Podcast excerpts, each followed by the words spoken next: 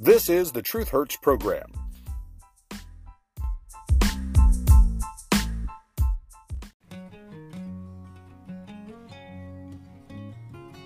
Hello, truth seekers and lovers of liberty out there. This is Steve Z, and we are back again with another edition of the Truth Hurts program with me, Steve Z. It is Wednesday, Hump Day, January the 4th, 2023, and we are now into the next calendar year of the disaster known as the gropey Joe Biden administration. Before I get started on some Biden bashing, I have a question for you.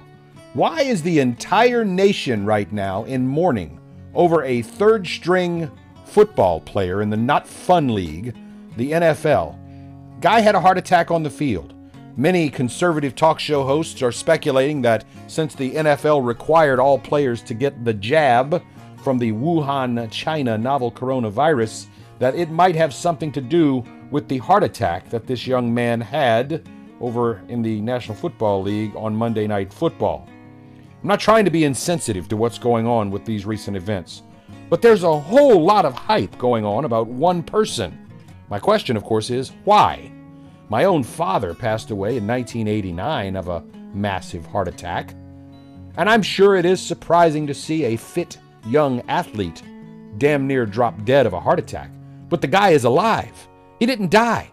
He had a heart attack on the field. People watched. They carted him off in an ambulance. This happens hundreds of times per hour throughout the United States. There are more than 356,000 out of hospital cardiac arrests every single year, and nearly 90% of them are fatal, according to a report from the American Medical Association. The incidence of EMS assessed non traumatic out of hospital cardiac arrests in people of all ages is estimated to be 356,461, or nearly 1,000 people each and every day in the United States. Survival to hospital discharge after EMS treated cardiac arrest languishes at only about 10%.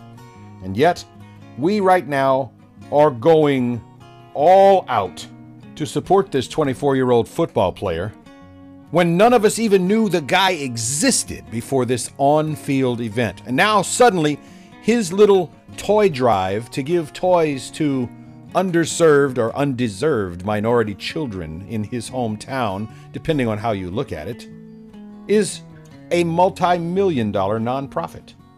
Listen, I'm not trying to be insensitive. I hope the guy makes a full recovery. I hope every little deserving child gets a toy from the outpouring but to focus on a guy who survived a heart attack without focusing on the real cause of why a 24 year old, otherwise healthy athlete would have such an event is suspect to me. Switching gears, New Orleans ended 2022 with one of the highest homicide rates in the United States of America and planet Earth. At 280 homicides, with a population of less than 400,000, the city of New Orleans had a rate of homicides 70 deaths per 100,000 residents. This is the highest number of homicides New Orleans has had since way back before Katrina in 1996. In total, there were 704 shooting incidents in 2022, according to the Metropolitan Crime Commission of New Orleans, and most of those shootings occurred from black males, black males, committing the vast, overwhelming majority of these shootings and killings with stolen guns. Do you think this 16 year old punk kid who shot four people had legal access to a gun? Of course not. They go out at night, they pull on door handles, they smash car windows, and they steal guns from the idiots who leave guns in their cars. Some of the murders, some of the shootings in the city of New Orleans were actually committed with guns stolen by young black boys, black men, that were actual weapons of police officers who left guns in their cars. My friends, it is disgusting the fact that the mainstream leftist, progressive, liberal, woke, diverse, and inclusive media refuses to divulge the ethnicity of these thugs in their reporting. I guess it's because we all know who's doing it. Why waste a few precious broadcast seconds mentioning that the suspect is a black male? Oh well. Double standard, hype, hypocrisy, you betcha. Every time a white guy commits a crime, they make damn sure to put his face clearly on the screen. And to, especially if a black person is the victim, to say that a black victim was killed or shot by a white man, likely a Trump supporter, likely a bigot, likely a white supremacist. But when it's black on black or even black on white crime, the race of the criminal, the shooter, the thug, the animal is very rarely, if ever, mentioned on local or regional or national news outlets. It's a double standard, folks, but it's something we just have to live with because we can't change their mentality. Television and radio stations and newspapers are scared to death to mention the fact that these thug animal criminals are black the vast majority of the time. Because unlike white sheeple, you know, you guys out there who refuse to become active in your political arena, the black people will all get together and protest and march and demonstrate and riot and loot and pillage and destroy property and attack people if you dare mention the fact, the data, the reality, the statistics that prove that the vast overwhelming majority of these shootings and these crimes in general in the big cities are committed by black men, black boys, black Utes. Did you say Utes? Yeah, two Utes. What is a Ute? In Nolens, New Orleans, a Ute is usually a young black boy with a gun that he stole from someone's car. I could go on beating this dead horse. That would be considered animal cruelty. Is you planning another bland vacation to the beach, to the forest, or some boring museum? The New Orleans Tourism Group invites you to visit the murder capital of America. Number 9 on the world's most deadly places for gun violence, New Orleans invites you down to strap on and strap up. Bring your strap on for a rollicking gay time at the Decadence Festival or Mardi Gras. And don't forget to strap up. The New Orleans Tourism Group reminds you that New Orleans is a war zone with the highest per capita murder rate in the USA. That's right, we even more deadly than Chicago and many other Democratic controlled cities. And the Democratic mayor of New Orleans, La Toilette Cantrell, invites you down to a big sleazy, New Orleans, where her failed police department can't stop or solve any crimes, and her district attorney, fresh off his 10 count tax evasion trial, will refuse to prosecute any minority offenders, no matter how heinous the crime might be. Come on, Come in large groups and be prepared to partake in traditional New Orleans activities like Bite the Bullet, the shooting game, Swipe Left, the knife slashing game, the Roofie Rape Festival, a murderous second line parade, or the real live version of Grand Theft Auto, the daily carjacking rally. The potholes and corrupt politicians are the least of your worries. Lock your doors because the youngsters may look like churn, but they will rob you blind, steal your car, and shoot you in the face. And they won't have any punishment or consequences for their violent actions because this is New Orleans. It's a riot.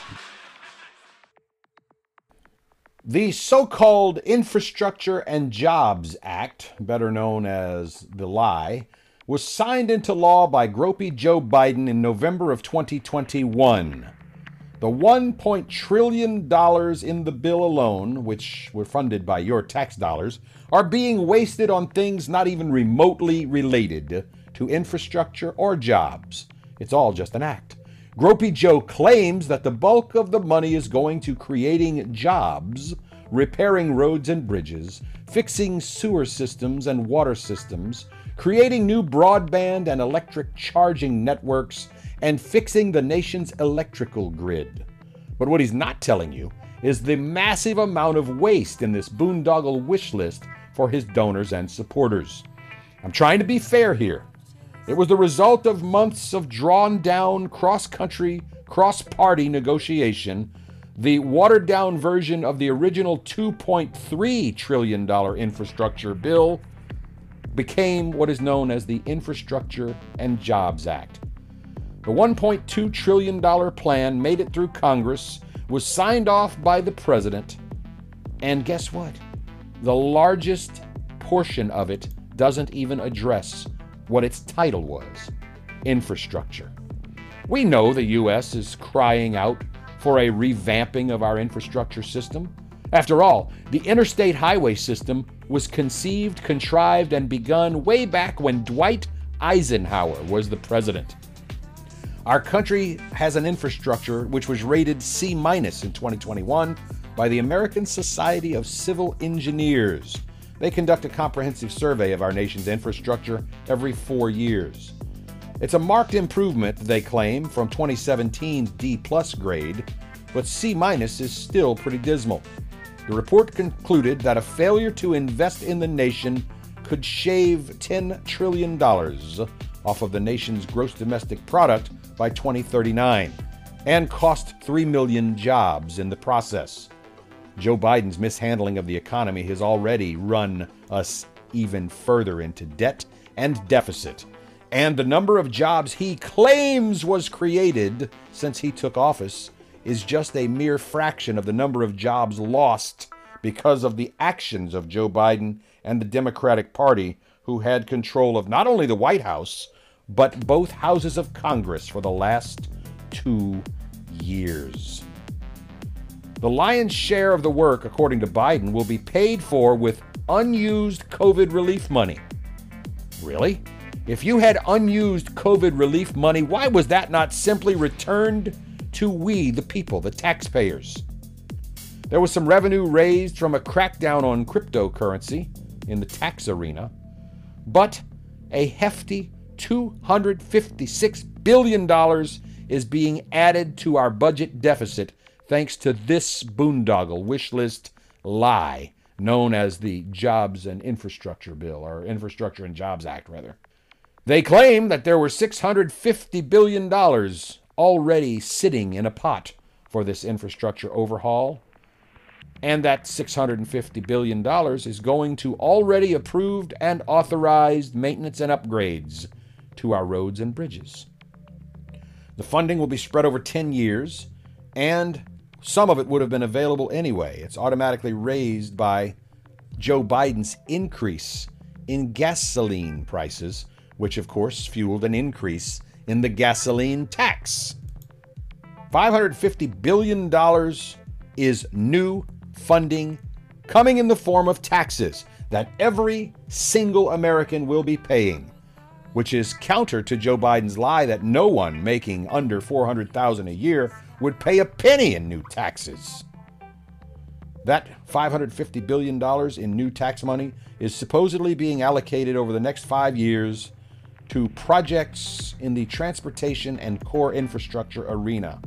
Supposedly, 284 billion of that money has been earmarked for renewing the nation's transportation infrastructure Oh, gay Mayor Pete must be just salivating over his honey, his husband, right now.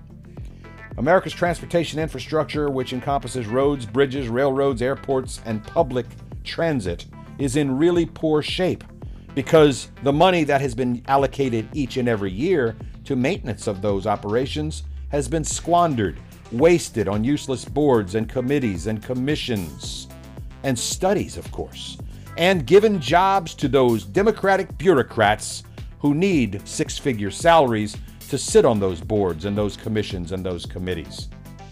The country's public transit garnered the worst grade in the Society of Civil Engineers 2021 report card. They managed to scrape up a measly D minus.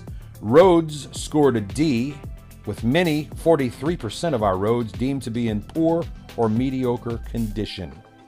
But they're not telling you about all the other things that Joe Biden is using and siphoning and funneling money from this so called Infrastructure and Jobs Act. No, sir. $17 billion set aside to supposedly improve America's ports. And it might sound like a good idea, especially in light of all the supply chain problems that Joe Biden's economy has created. But upon further review of the act, the bill revealed several climate related priorities that won't do a damn thing to improve the flow of goods. There are actually billions of dollars being spent to transition the ports away from using fossil fuels and using, yes, you guessed it, less reliable, renewable forms of electricity. In other words, they're not putting more cranes on the docks, they're not clearing the channels for deeper water vessels. They're simply trying to take away gasoline and diesel powered cranes in favor of electric cranes, which will operate by getting electricity from fossil fuel generated electric production plants. A good portion of the $70 billion targeted for improving America's electric grid will also be wasted. Much of the funding will be steered to green projects like transmission lines bringing additional wind energy from remote areas to customers on the other side of the country. Investments unlikely to do much good given the intermittent and unreliable nature of wind power and the amount of fossil fuels necessary to not only produce, but to lubricate and maintain those wind turbines. Past federal spending on public transit has always been out of proportion to actual usage or ridership, but the Infrastructure and Investment and Jobs Act goes off the deep end, with the White House promising to improve transportation options for millions of Americans and reduce greenhouse emissions through the largest investment in public transit in U.S. history.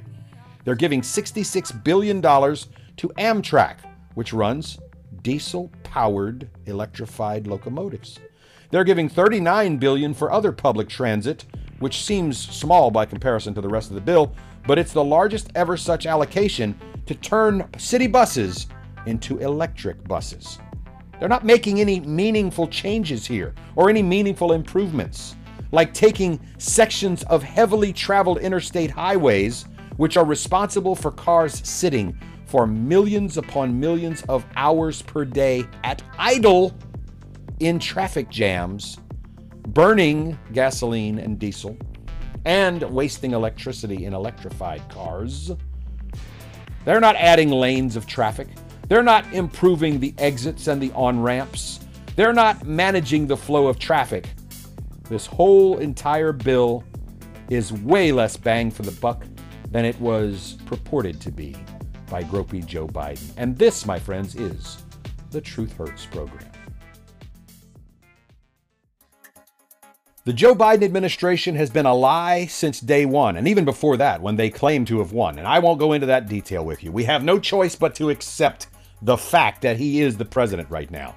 And it's one thing when your government raises your taxes, suffocates your business with regulations, censors your tweets, or calls you hateful, bigoted, and mean spirited for expressing your opinion.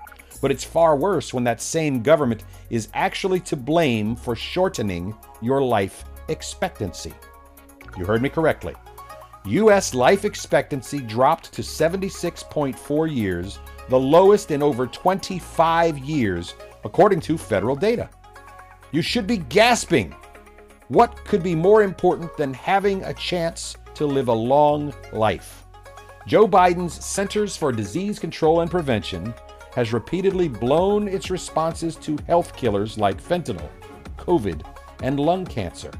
And the result? Life expectancy continues to get shorter and shorter since Joe Biden took office.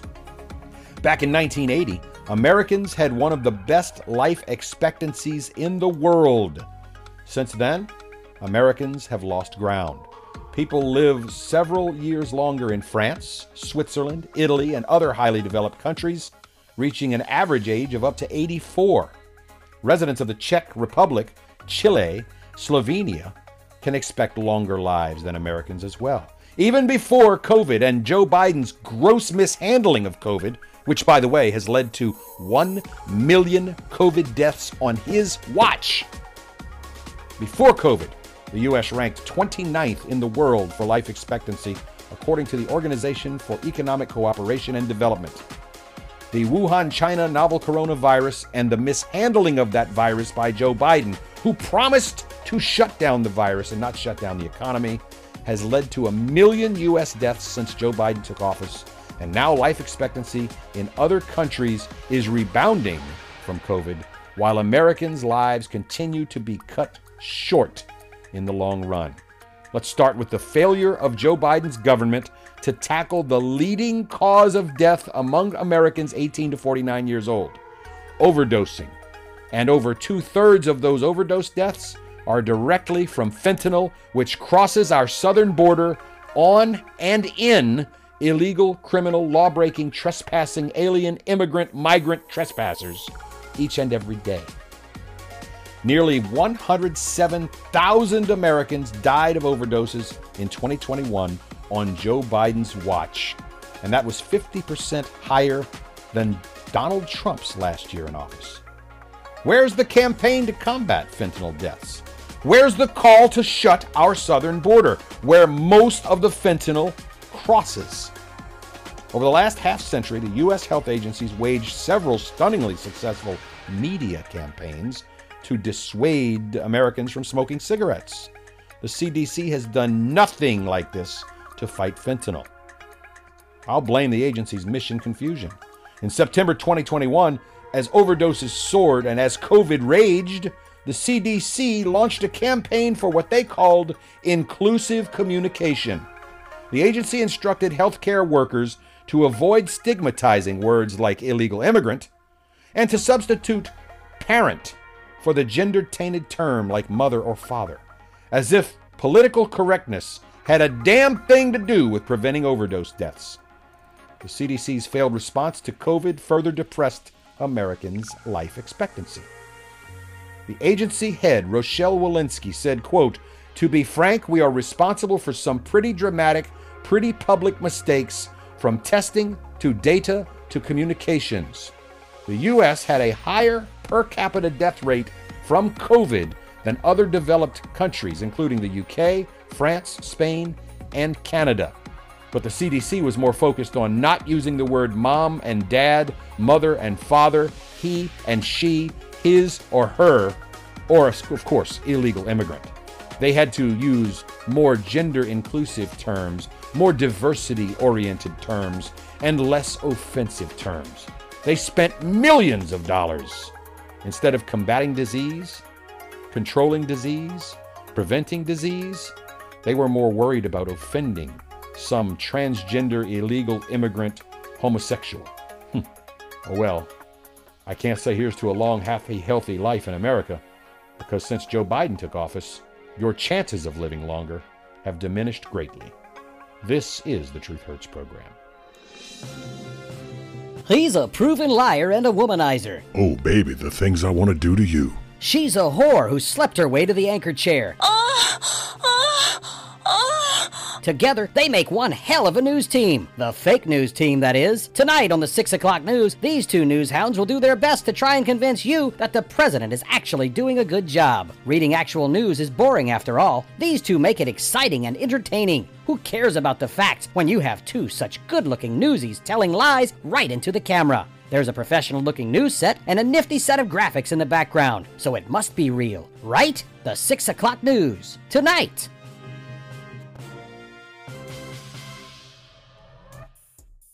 You thought Governor Greg Abbott was evil. You thought Governor Ron DeSantis was evil for sending illegal, criminal, law breaking, trespassing, invading migrants to cities that claim to be sanctuary cities, like New York, Washington, D.C., and Chicago.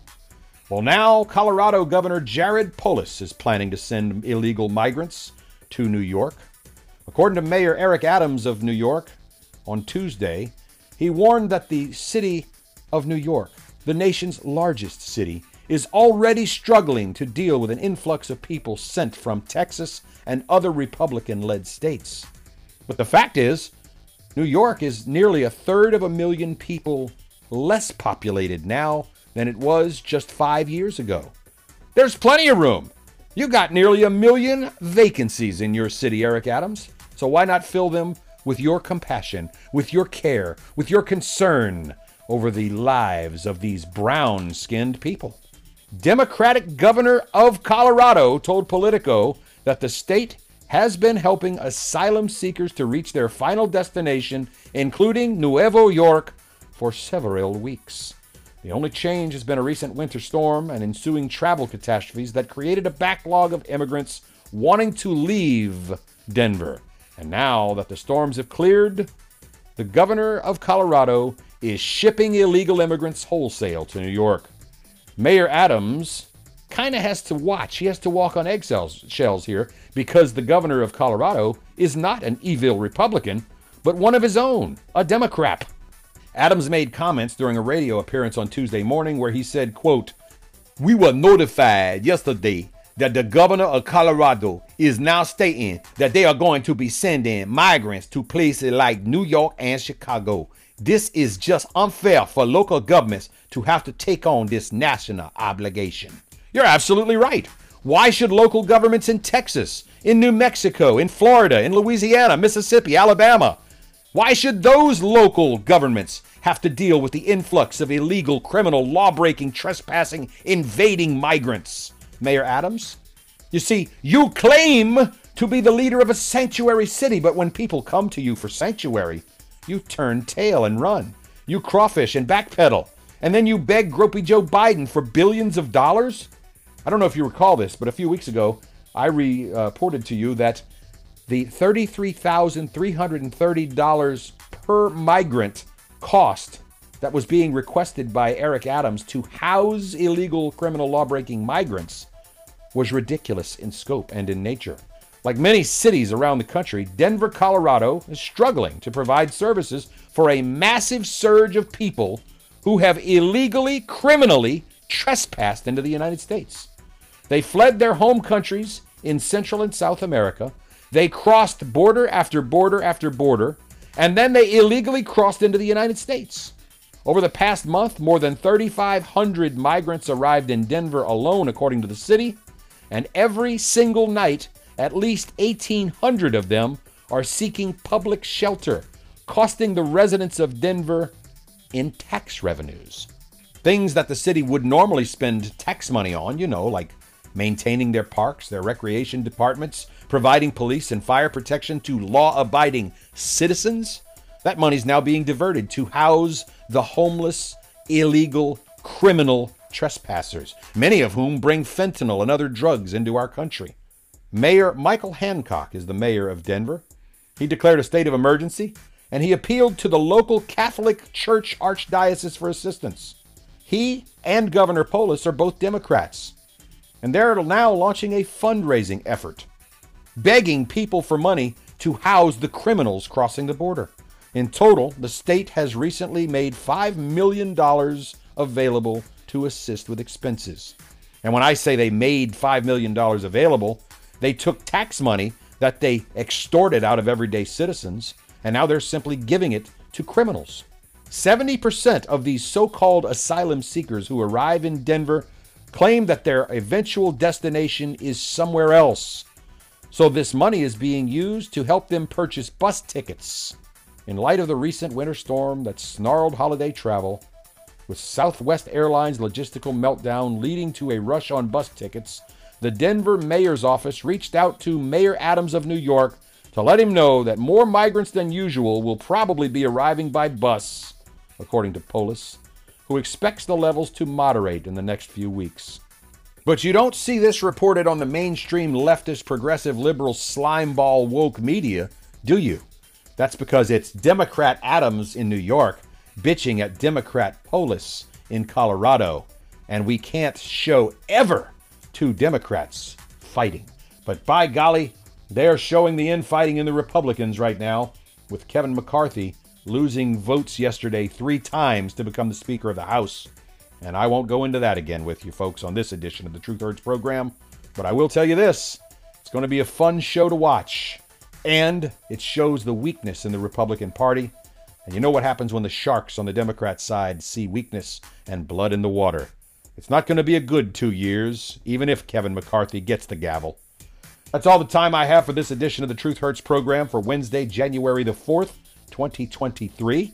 On the next edition, we're going to talk about the Biden administration reinstating what they called overreaching EPA rules, regulating puddles and ditches and boat speeds.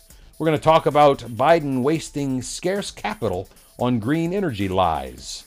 And we're going to talk about could Joe Biden actually get impeached when the Republicans finally get control of the House of Representatives? All that and more on the next edition of the Truth Hurts program. Bye bye for now.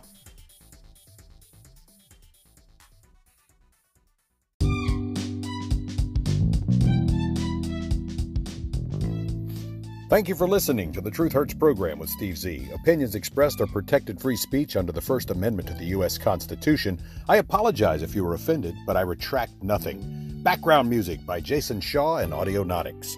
This program was pre recorded.